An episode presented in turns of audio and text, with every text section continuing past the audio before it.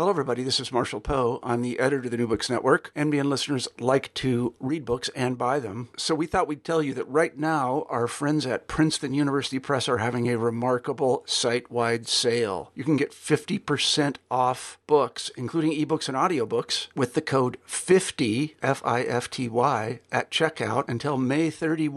You can save some real money on Princeton University Press books. I encourage you to go there and check it out.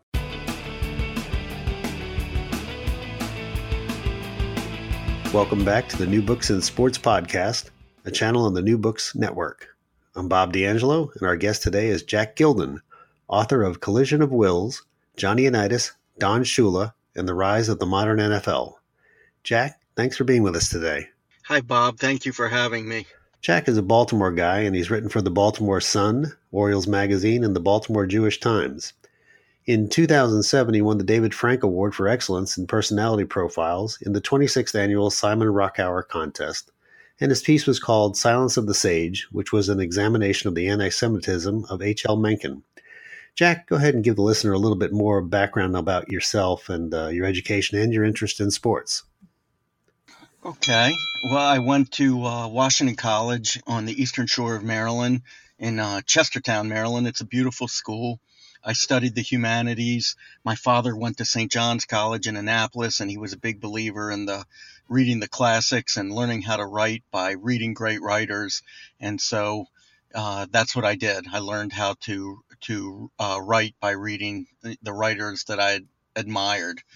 Um, my work, besides that piece about H L Mencken that you mentioned, I also wrote long explorations about um, Bernard Malamud, and uh, about many uh, athletes, including Joe Lewis, uh, Earl Weaver, um, Cal Ripken, and, and others.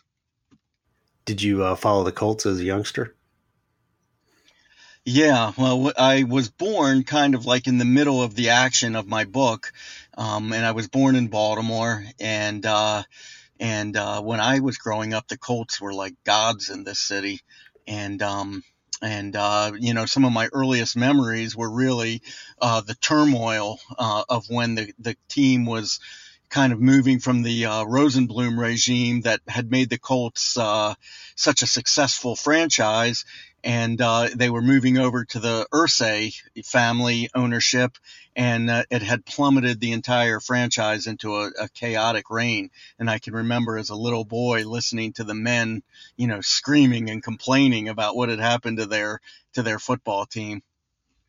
And that's why this book is such an intriguing subject to me. I mean, you've got the best pure passer in the game, Johnny Unitas, and, and Don Shula, who was an up-and-coming coach who, you know, would eventually become the winningest coach in N F L history, not to mention the perfect season. What it, what intrigued you about this subject and the dynamic between Unitas and, and Shula? Well, I think it was exactly what you what you just pointed out. You know, we had in Baltimore probably the greatest player who ever lived, and uh, and certainly the the winningest coach who had ever lived, and if if not the greatest coach. And uh, that when the two of them were together, they could not win the, the championship. And I thought to myself, what had happened? So the Colts had won two world championships in the late fifties. And the idea that really intrigued me was, how does a team go from being a championship team to slipping? How do they start to lose it? What begins to happen? And so that inevitably led me to the relationship between these two fascinating men. And, and I had wondered why they couldn't win together when they were both so great. And I wondered, too, you know, did part of this stem maybe from them being former teammates? I mean, Shula was, at, to be charitable, was an average defensive back, and, and he used to get picked apart by Unitas in practice. Why were, you know, why were two blue-collar guys who valued excellence and hard work be so much at odds with one another? Well, I think that the similarities are exactly what made the chemistry so bad. That Unitas and Shula were both blue-collar guys. They were both old-world guys. Their parents had come, uh, or in Unitas's case, I'm not sure which generation came, if it was his parents or his grandparents, but he wasn't far removed from Lithuania. And uh, Shula's parents were Hungarians. They were both from the Rust Belt. Shula was from Cleveland or nearby it, and Unitas was from from Pittsburgh. And they were so similar. And, uh, you know, Bill Curry, he said to me that he had lived in Kentucky and he co- coached at the University of Kentucky. And he said, looking at Unitas and Shula was like looking at two uh, great colts, two great uh, racehorses. He said, you know, where I live, there were two great racehorses in the same fence and they couldn't stand each other and they, they would go at it. He said that's what it was like with those two. Yeah, definitely. Uh, definitely two hard-headed guys. You know, Unitas was used to calling his own plays under Weeb Ewbank, and I think he looked at Ewbank as more of a fatherly fatherly figure. And, um, you know, here comes Shula in nineteen sixty-three, you know, the youngest coach at thirty-three years old, basically, you know, in Unitas's mind, butting in, trying to do the play calling. I mean, I guess this sort of friction was inevitable, wasn't it? Oh, I think so. I think that uh, for Unitas, I mean, t- to to him, he was a great physical specimen himself, but he really didn't see himself that way. I I think that he really saw himself as an intellectual. You know, he, he saw football as an as an intellectual game, and that he was really, you know, the the chess master of of the, of the team, of the sport, really. And then uh, when Shula came in, Shula was kind of um kind of like that guy from the future. You know, now every coach calls the plays, and he, you know, he wanted to have that kind of control. And weirdly, you know, Unitas had built his reputation as a great play caller. In the fifty-eight championship game, um, Sam Huff, the middle linebacker of the Giants, said he almost started to feel like Unitas was reading his mind. Everything that he called as a defensive play caller, Unitas countered perfectly, and he couldn't figure out how he was doing it. But Shula weirdly didn't didn't trust him uh, to call the plays so much, and that seemed to be a, a situation almost from the very beginning. And and part of it might have been too um, from Carroll Rosenbloom. I mean, I'm sure Shula felt some pressure from him because I mean, Rosenbloom was the kind of guy, you know, let's win now, no excuses, we won before. So I wonder how much that played into it. I think that played into it tremendously. I I, I think that Shula was under enormous pressure. Uh, right from the beginning, you know, and, and here's something too. And I touch on this in the book that that's kind of interesting. Shula was the defensive coordinator of the Lions, I think for three years before, before he came to be the head coach of the Colts. I can't remember the exact number of years, but it was two or three years. And he had great success against both, against both the uh, Packers and the Colts. And he he his defense really shut both of those teams down, and the Colts had a very hard time beating the Lions when uh, when Shula was the defensive coordinator. And I, I imagine that that had a lot to do with uh, bringing him back to Rosenbloom's attention. And the interesting thing with Shula being in Detroit was with George Wilson, which is a little bit ironic later on in his career, as you know, him replacing Wilson at Miami. So. Yeah, well, he said, I asked him, was George Wilson a good coach? And he said, no, not really. He liked him, but he didn't really think he was a great coach. And, you know, I also asked him about replacing friends, you know, because he replaced George Wilson at, at Miami. And, and Weeb Ewbank had been a mentor to him in Baltimore. And he said, I never, you know, I never looked at it that way. It was an opportunity, and I had to take opportunity when it came. Right, and it was business, too. The owners were getting ready to get rid of them anyway, so Shula was just the guy who was, you know, going to interview to take their place. So it's, yeah. I don't think it was anything personal there. It was more business. That's exactly what he said. That's exactly what he said. You know, I like the quote that you used from Alex Karras to describe Unitas. Um, Karras was asked why he didn't try to, like, you know, just drill Unitas into the ground when he had a chance to do so. And he said, because he's as tough as any guy playing up front, and I admire him for that. Do you think uh, Unitas really commanded that kind of respect throughout the league? I love that quote, too. Uh, uh, I think there was no doubt he commanded that kind of respect throughout the league. Uh, every defensive player respected him. Uh, also, Merlin Olsen is quoted in the book, and he, you know, he also talked about not laying, you know, not letting up on Unitas like Karras was doing in that quote, but but actually talking about his fear of Unitas, you know, that he knew that Unitas would uh, eventually humiliate them. And he said, I can just remember really drilling him once and putting him into the ground and driving him into the ground. There's a whole heap of men on top of us. And he said, and I opened my eyes and I looked at him, and he, he was looking at me with those cold blue eyes, no emotion whatsoever, none. He said, and I knew, I just knew he was going to come back and get us. definitely had the eyes of a killer. Had the eyes of a killer. In a, in a, in a football sense, I should say. Yeah. Let me, let me clarify that. Well, Bill Curry talked about those eyes, too, and, and it was really interesting to me. Bill Curry was his center, you know, late in his career, and he was a superb center and a, and a really brilliant man, really bright, really articulate. And Bill Curry said um, that when we would know that when Unitas was in the zone and ready to play, because as he would make his warm-up throws, all of a sudden he would start blinking his eyes very rapidly, and that's how you would know that he was locked in on what he had to do. Yeah, that's true. You said he was like blinking in, in, incessantly. It, it seems so unusual to me that, you know, so you see these other guys in, in the field now, and they're just, you know, have that stare in the field that, that, you know, I've got this. But I guess that was his way of, you know, getting ready for the game. I mean, I think he was just a highly intense individual. And Raymond Berry said to me that that Unitas and Shula, bar none, were both the most intense and the most competitive men that he had ever met. He said, I'd been involved in professional football. I forgot how many years it was. It was like fifty some years, sixty years. He said, I never met any competitor as intense as either one of those two. Yeah, definitely, definitely intense.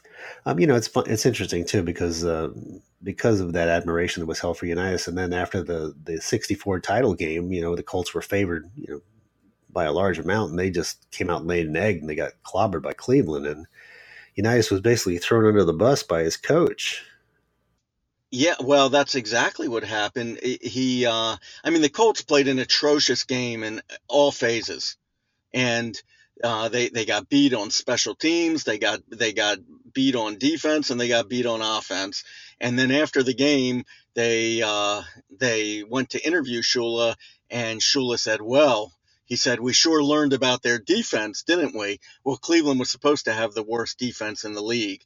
So the New York Times, they had decided that that was a direct shot at Johnny Unitas, and they they said so.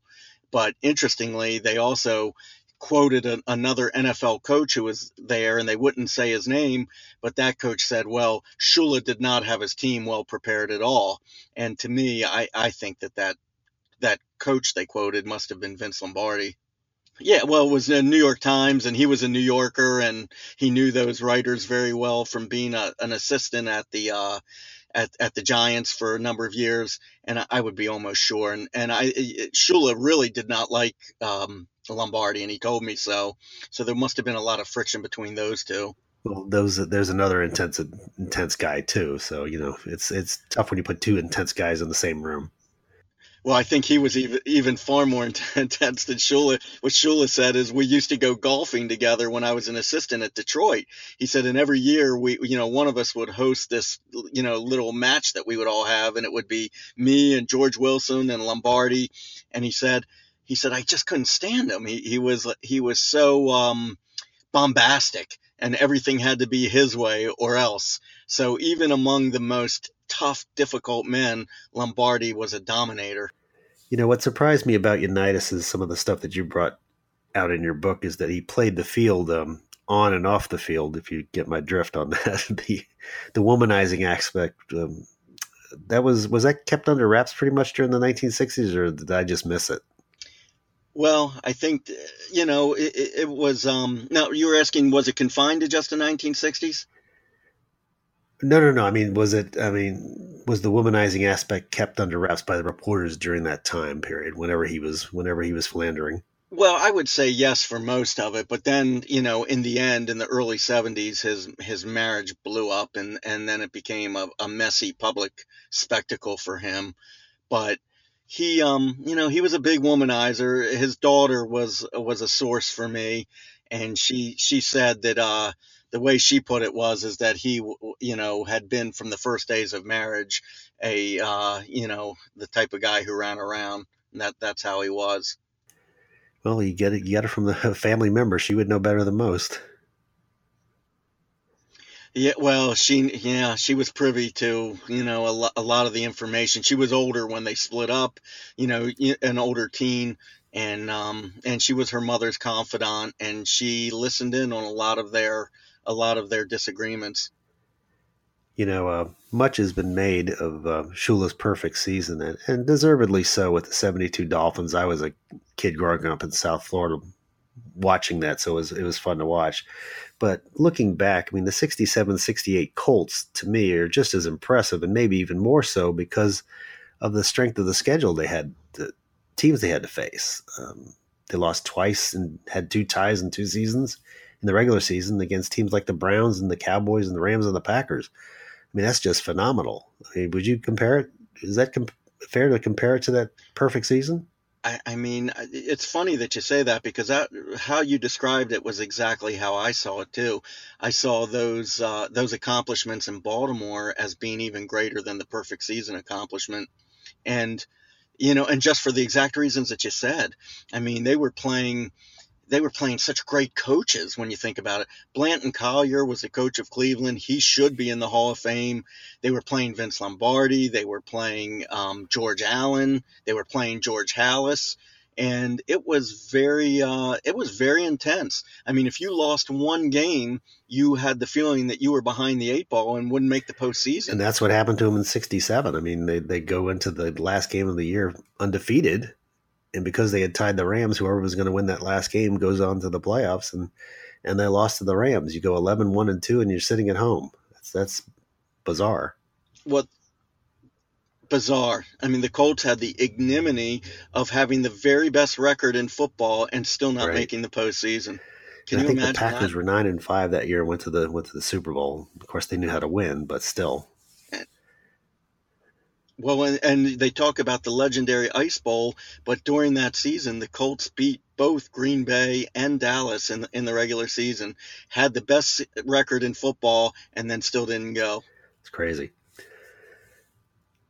You know, the uh, the Colts, it's it's interesting to, to watch that, uh, to look at that period when Shula coached there because they just kept coming up short. They lost in sixty-four, that sixty-five game against the Packers with that bizarre field goal that Don Chandler kicked that was good but wasn't good, and then of course the sixty-seven thing, and then in sixty-eight we know they went fifteen and one and then ran up against the Jets. I mean, my gosh, Shula must have felt like he was, uh, you know, the coach that couldn't win the big one. I'm sure that was sitting on his shoulders for a long time. Yeah, well, what he sa- he said was, if you can't win that championship, you start to hear a lot of very unkind things being said about yourself. And uh, I thought that was that was a great quote, and uh, and he did feel that way. And in nineteen sixty-six, even you didn't include that in the list of the seasons you just ticked off, but the Colts, I think with I think it was two games to go, they still had a chance to make the postseason, and they were playing Green Bay and Baltimore, and uh, Unitas, you know, it was a close game, and Unitas had them in position to win at the very end. He faded back to pass, couldn't find a receiver. And then uh, I think it, I can't remember, was it Robinson? I can't remember which of their, was, oh no, it was Willie Wood. I th- No, not Willie Wood, who was a great, the, the great defensive player that the Packers had. His name is jumping out of my head. I, do, you, do you remember? Well, it was one of those great, great defenders they had, and he chopped Unitas's arm, and the ball came squirting out, and they called it the, the million-dollar fumble at that time. And, you know, and the, there was the picture of, of Lombardi with his right arm high in the air, you know, exultant as as that happened. And they, they beat the Colts and went on, to, you know, went on that year to the to the first Super Bowl. Right, right. You know, Shula built his reputation on um, improvisation. You know, like using Tom Matte and having him call the plays off of his wristband when Unitas and Gary Cuozzo got hurt. And then in nineteen sixty-eight, he did it again when uh, Unitas got hurt and he turned Earl Morrall. I mean, was these signs of uh, Shula maturing as a coach? I mean, he was he was definitely getting his legs as a coach by that point, I would think. Yeah, well, it happened in the in the undefeated mm-hmm. season too with the Dolphins, and and uh, Earl Morrall started as a backup, started more of those undefeated games than Bob Griese did, who was who was injured. I think he, he broke broken his, his leg uh, or broke something. his foot in and the fifth Morrall, game of the season. I believe, yeah, who broke his foot. Yeah, well, I mean, Morrall started yep. like nine of those games. And um, and won them all, of course. And, I mean, to me, it was a sign of just what an incredibly great coach that Shula was. I mean, there was just no denying it because under the most adverse circumstances, he was still coming out on top. Uh, that the the uh, year that you referenced with Tom Matte, um, I don't think you mentioned this, but Tom Matte was a running back. And in those years, the uh, in the N F L, there was a certain point in the season when your roster was frozen for the postseason. I think it was with two games left to go or something like that. You couldn't bring anybody onto your roster who would be eligible for the postseason. So when Unitas got injured, and then the next week, uh, Gary Cuozzo, his backup, who was very highly regarded, also got injured. The Colts went to Pittsburgh and picked up a a, uh, a a quarterback who wasn't bad, and he could play in those in the last regular season game, but he wasn't eligible to play against uh, the Packers in the postseason. Times have changed. The times have changed a lot. Well, it's amazing that they were able to plug in Matte, who was essentially the backup halfback. They plugged him in to be the, the quarterback in the most high-pressure situation you could imagine, and he's facing the greatest team in history. He's facing the greatest coach in history, and in reality, he beat them. Uh, only a bad call, a clearly bad call on, on that field goal that tied the game, Uh, what was the only reason the Colts didn't beat the Packers that day. Yeah, and I liked how they uh, they extended the the uh, field goal polls the next year, and they called them the Colt Colt um, polls or whatever whatever you called it in in the book. They they called them the, the Baltimore extensions. And, and Matte, of course, wasn't exactly a spring chicken. I mean, he could he actually did play some quarterback in college, although he was mostly a running back, so he did have a little bit of knowledge. But I mean, you're right though. He was he was. going into the Lions' den in that game, and he, he performed admirably. Oh, ad- admirably to say the least. But it's funny though. I mean, he you say he played quarterback in college, but he played quarterback for Woody Hayes, and as you know, m- most famously hated throwing the ball. And you know, what did he say? That there were only three things that could happen when you threw the ball, and two of them were bad. So he he almost never threw. And so Shula called Woody Hayes up, and he's like, look, we're going to have to use Tom Matte as our quarterback on Sunday. You know, what can you tell me about how he played at quarterback? He said, well, let me just start by saying he didn't take the exchange from center very well. So in other words, he didn't know anything about playing quarterback, nothing. He couldn't even get the ball from the center. At that point, if I was um, innovative, I would have said, well, I'll go to the shotgun. Yeah, I mean, that's I mean, I guess to them, they didn't think of it as, quote unquote, the shotgun. Uh, something like that would have been thought of as yeah. a single wing, I think. You know, t- but I think, you know, no, they, go ahead. They, Finish your oh, thought. I'm sorry. Go ahead. I was going to say, well, I mean, they basically ran a single wing offense with him in there or, or you know, or. What what were those offenses called? The you know in more recent years when they'd have these running quarterbacks and they were doing doing crazy like stuff the with them. He, he like was the running Veer. That sort of an offense.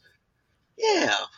Or I, I forgot what they were calling it, but but Matte was running, you know, he was running some more or less option plays. You know, he was he was uh, handing off, but, you know, we had the option of keeping it and running it himself. He was he was, uh, you know, pretending to hand off and then and then fading back to throw. Mostly, though, he was just doing a lot of deception and then running it himself.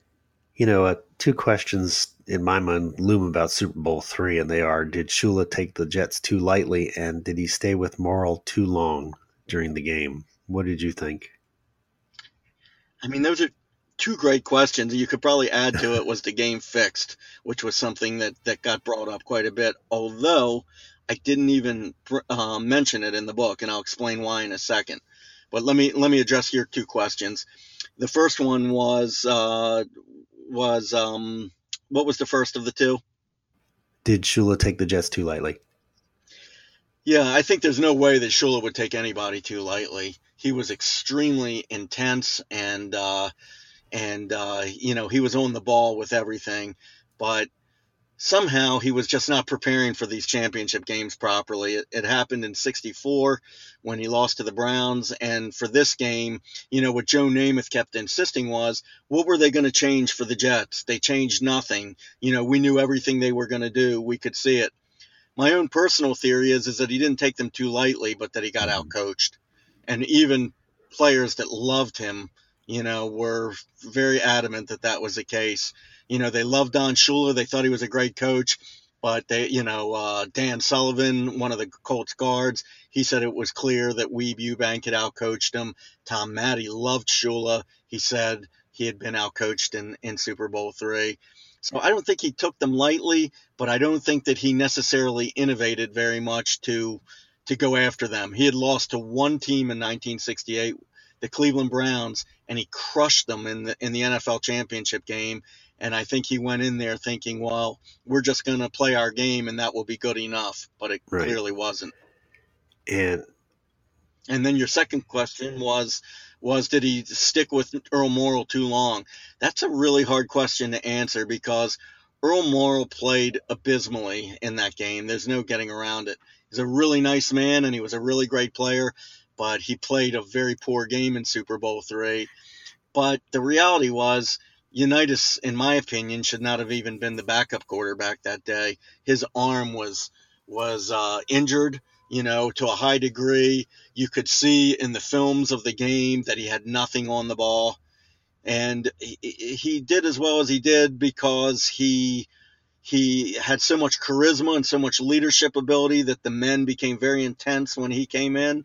And, um, and uh, he was so smart, but he had nothing on the ball. He should not have even been in the game, in in my opinion. He he shouldn't have been the backup. But Morrall Morrall played a you know just such a, a horrible yeah. game.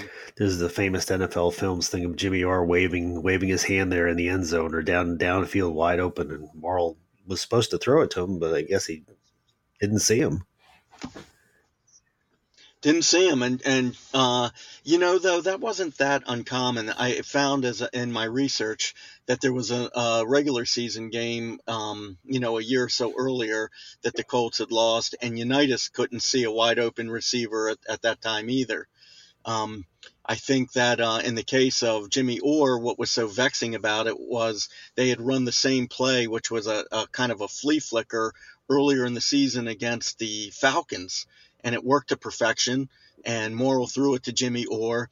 But then in the Super Bowl, it was prim- almost the exact same play. It had to be modified slightly because of the way the Jets were playing defense, but he was wide open, and, and Morrall couldn't find him. And uh, the belief was that he got lost in the in the Colts marching band that was sitting in, in the stands behind him wearing the same colors. He was wearing the same colors as the band, and and uh, and the belief was that Morrall couldn't see him. The only problem was that wasn't the Colts marching band. They were back in Baltimore. I'm sure that uh, when you talk to Joe Namath, he enjoyed uh, reenacting that game. I mean, why wouldn't he? Well, you know, the interesting thing about Joe, and I really liked him, he's super smart, and he's a nice guy. He's got a great sense of humor, and he's very charming. But he is one of the world's great needlers. And he likes to rub it in. I said to him, you know, some of the Colts, they still hold the grudge against you. He said, well, yeah, I pretty much hate everybody that beat me too. And uh, Jimmy Orr told me he was at a luncheon with Joe Namath one day, and he said, I didn't really know Joe Namath. I never really met him. I didn't know anything about him. And he said, uh, you know, we were across the room in this banquet room, and he caught my eye, and he's looked at me, and he makes this big smile on his face, and he starts crossing his hands and waving at me, you know, just exactly like he did in the end zone that day when oh, Earl missed him. Well, that's his moment of glory. Jimmy yeah. Orr just had to, like, grin and bear it, I guess. Well, you, you know, uh, Bob, what's so interesting about the whole Joe Namath story is that they focus so much on the prediction, you know, the guarantee. But in reality, it was more meaningful to me that earlier in the week, uh, he went out to a bar and he's hanging out there, you know, with beautiful girls and they're drink, you know, in those days, the hard liquor, the, you know, the brown liquor that they would drink. And uh, Walt Michaels, not Walt Michaels, Lou Michaels, Lou Michaels. from the Colts, uh, as tough a man as ever lived, uh, his his college teammate, um, Sam uh, Haverlack, uh, who was later a Colt, told me that he had to, that in college they had to make him stop uh, practicing because um, because he was hurting everybody. He uh, I don't know if he was his college team. I think they went to different colleges, but he said in college they made him they made him sit out because he he was hurting too many of their own players in summer practice. So in this bar setting, Uh, Michaels walks up to Joe and gets in his face, and and uh, Namath gets right back into Michaels' face he, and tells him that the Jets are going to beat him. And so, you know, Michaels, uh, this famous tough guy who, you know, was quick to use his fists, he kind of backed down to Namath. And I think that was the point where things kind of started to go in the Jets' direction. Yeah, they won the psychological battle. Early on, they won it. And I think, you know, another factor that people really don't talk about, I said earlier, you know, about whether or not it was a fixed game. I, I mean, you could look at it and see that it, there was no way that it was fixed. Some of the things that went wrong for the Colts were bizarre. But I think what went right for the Jets was essentially that Weeb Ewbank knew the Colts so well.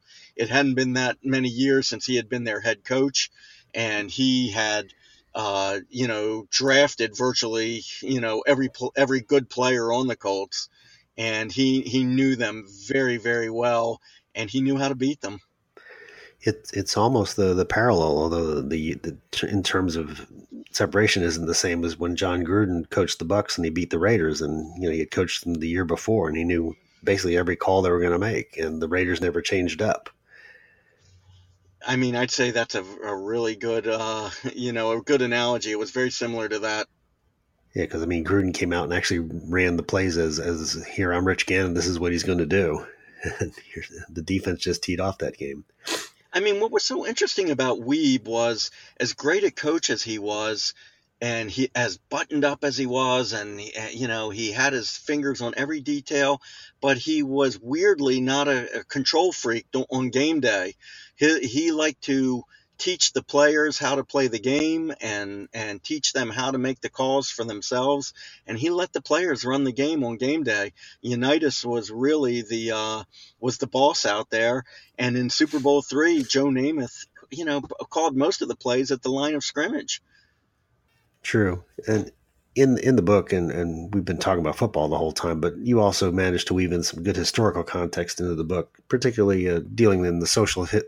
upheaval that happened in the sixties. And for example, nineteen sixty-eight was such a tumultuous year in the United States politically and, and socially and whatever. It's probably too easy to say that the Colts were the establishment, the Jets were the hip, cool team going into Super Bowl three. But, you know, wasn't this uh, game sort of the beginning of the rise of the modern N F L, as you sort of imply in your in your subtitle? Yeah, it, it was the beginning of the rise of the modern N F L without doubt. But to take it back to some of the social things you were talking about and saying that, you know, it was too trite to say maybe that it was the establishment versus the upstarts. I mean, to me, I almost saw, you know, the, the uh, Vietnam War and and the Colts and the Jets as as having some weird similarities. You know, it was this idea that the that this mighty fighting force that couldn't be beaten all of a sudden uh, was was you know taken on by somebody far inferior, and uh, and they lost. And it happened to America in, in the jungles of Vietnam, and it happened to the Colts against the Jets, and it was it was a very odd odd thing. But there were some similarities there, which was overconfidence on the part of the mighty, and uh, and desperation on the part of, of the weak.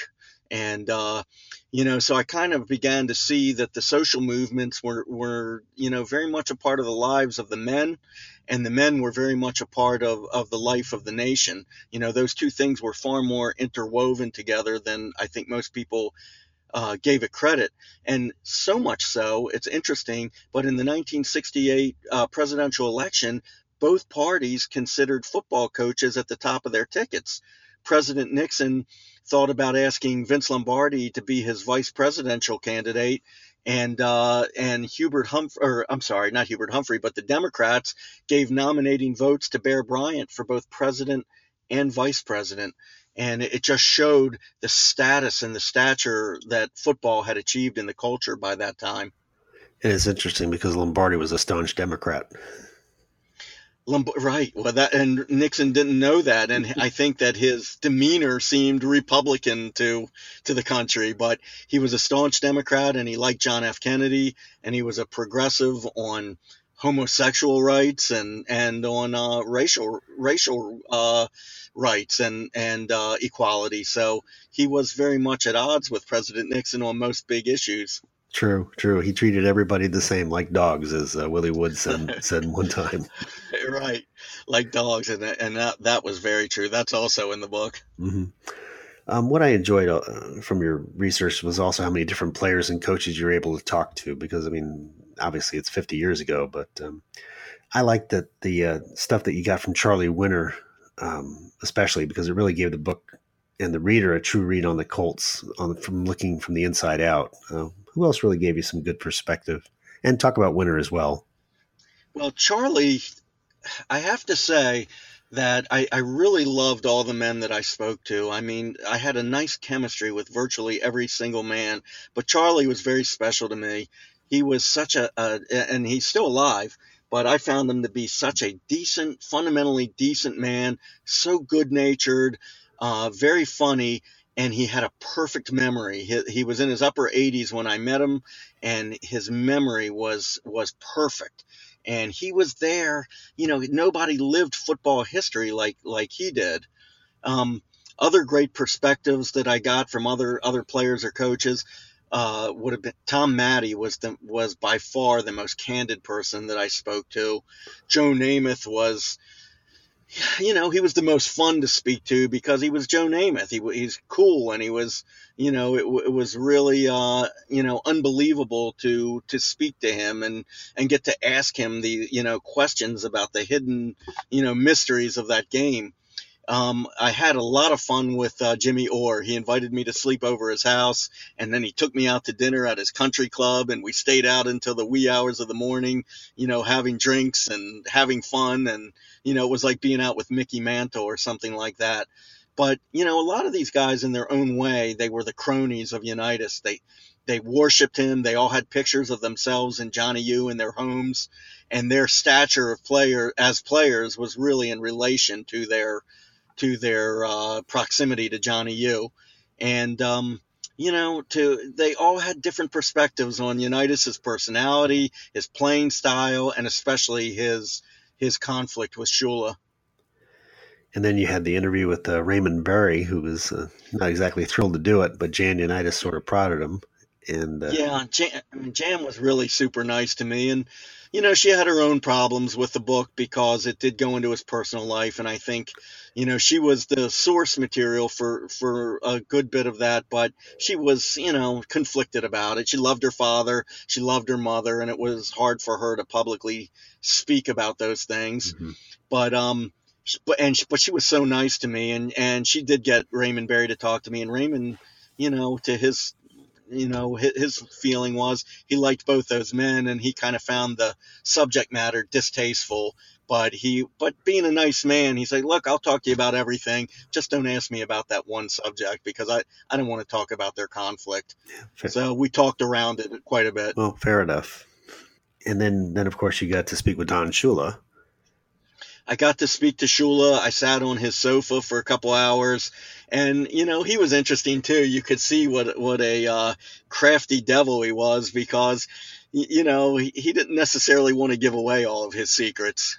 You know, he was happy. I mean, he had done his job. He was, you know, in his mind, he was a great coach, and he, and of course he was. He had achieved incredible things, probably surpassed Lombardi in most ways, except for number of titles being the only exception. And he felt good about himself, but he still felt somewhat uncomfortable talking about his relationship with Unitas. He didn't like to take it head on, but he did give me a lot of details about, about what it was like to deal with Johnny U. Yeah, he was never one to to totally dodge a question. I, I covered him during the nineteen eighties, and he would answer a question. It may not be the answer that you wanted, but he certainly answered it. That was exactly how I found him. And it's funny, you know, it, it was like to hear the players talk about how intense he was and how unpleasant he could be. And I and even some of the journalists that I spoke to from Baltimore and from the sixties, you know, there's a lot of them didn't like him. But I found him to be a really affable, intelligent guy, and, and he – he seemed to be forthright even when he wasn't being forthright. W- would you agree with that assessment? Yeah, he's um he knows how to work work the room. Let's put it that way. Right, I agree. I, I liked him. Did Did you like him? In your experience with him, was it was it a good experience? Oh yes, oh yeah, very much so.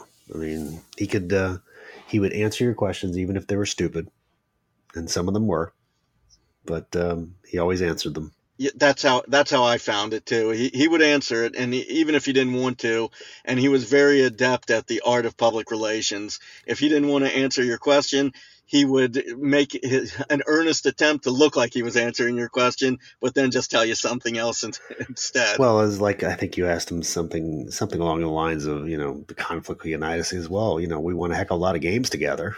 you know, so. Right. That, that was his initial answer. Right. Yeah. And then I p- pushed him further and he said, well, he said, let me be honest with you. He said to, to him, I never got over looking like a, a terrible football player to him. He, he's, you know, he still looked at me like I was a, that, that crappy player that he had remembered from when we were teammates. Right. And I think that he said, that comes from the beginning when we, when he asked about that, he was the lousy defensive back. Yeah, and actually he really wasn't all that lousy, but he was at a transitional time in the league. He had a pretty decent number of interceptions in his career, and he was a smart player, positioned himself well, but he just, the league was transitioning into a league of much better athletes, and he didn't have the speed to hang with them anymore. And here's a question that I that I referred to you in, in an email a couple days ago, and I said, do you think that later in his career Shula thought about how he handled Unitas when he gave Dan Marino sort of carte blanche to throw the ball during the nineteen eighties. Do you think maybe he said, well, you know, I kind of dropped the ball with the Unitas, but let me give Marino a shot at this?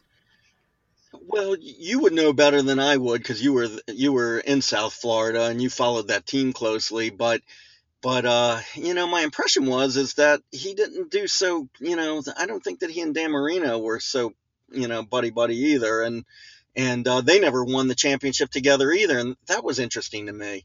You know, Shula had three Hall of Fame quarterbacks, and uh, and they were all great. I mean, really great quarterbacks.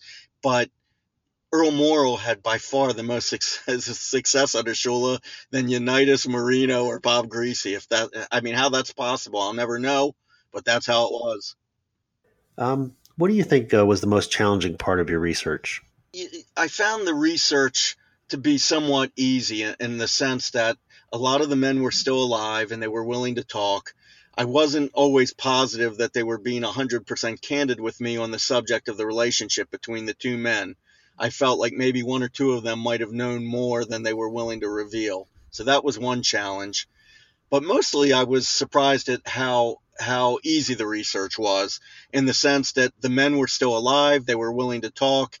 And, uh, and the, you know, you could find film of virtually every single game. You could, um, you know, there were well-written newspaper accounts and several newspapers of virtually every single game, you know, so there was, there was a lot there. The real challenge was trying to f- learn what the problem was between Johnny U and Shula, because that was the one thing that had not really been reported about too much. Now, from start to finish, how long did it take you to complete this project? You're an experienced writer. I bet you if you had done this project, you would have finished it in about two years. But for me, it took about six years. And and that was because uh, I'm I'm positive I'm I'm less competent than you are, number one.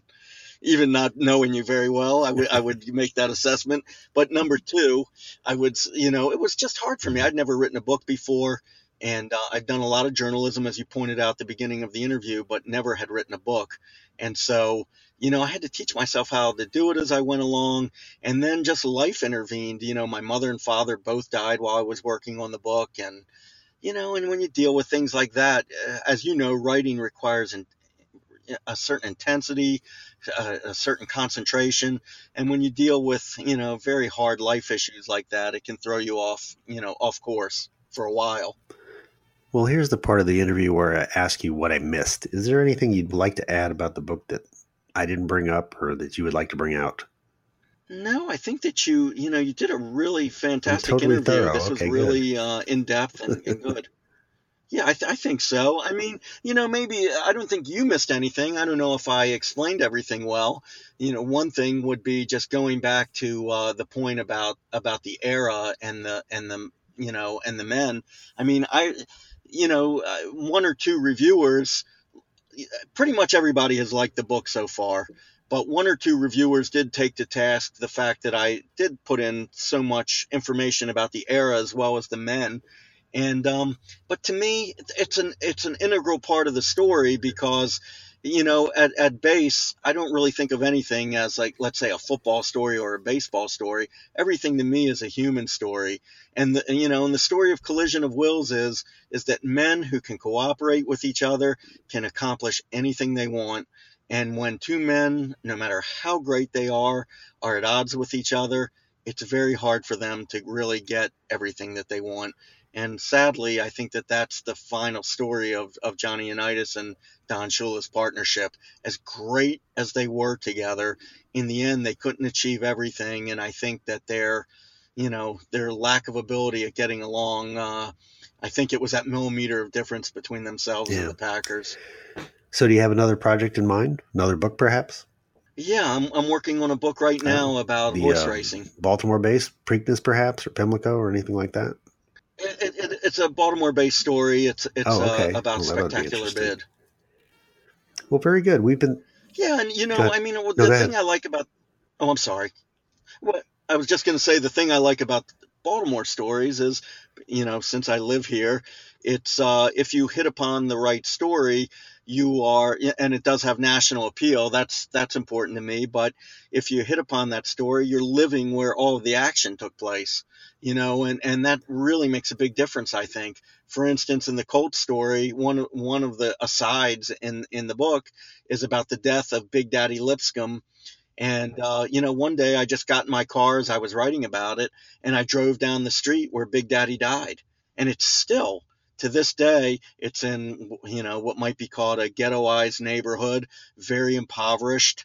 Um, uh, you know, and Baltimore is still a very segregated city in many ways. And I drove down that street, and, you know, it was a terrifying street. And it was so it was so heartbreaking to drive down that street and think about that man losing his life in such a an inglorious way, you know, uh, on on that, you know, sad, decrepit street.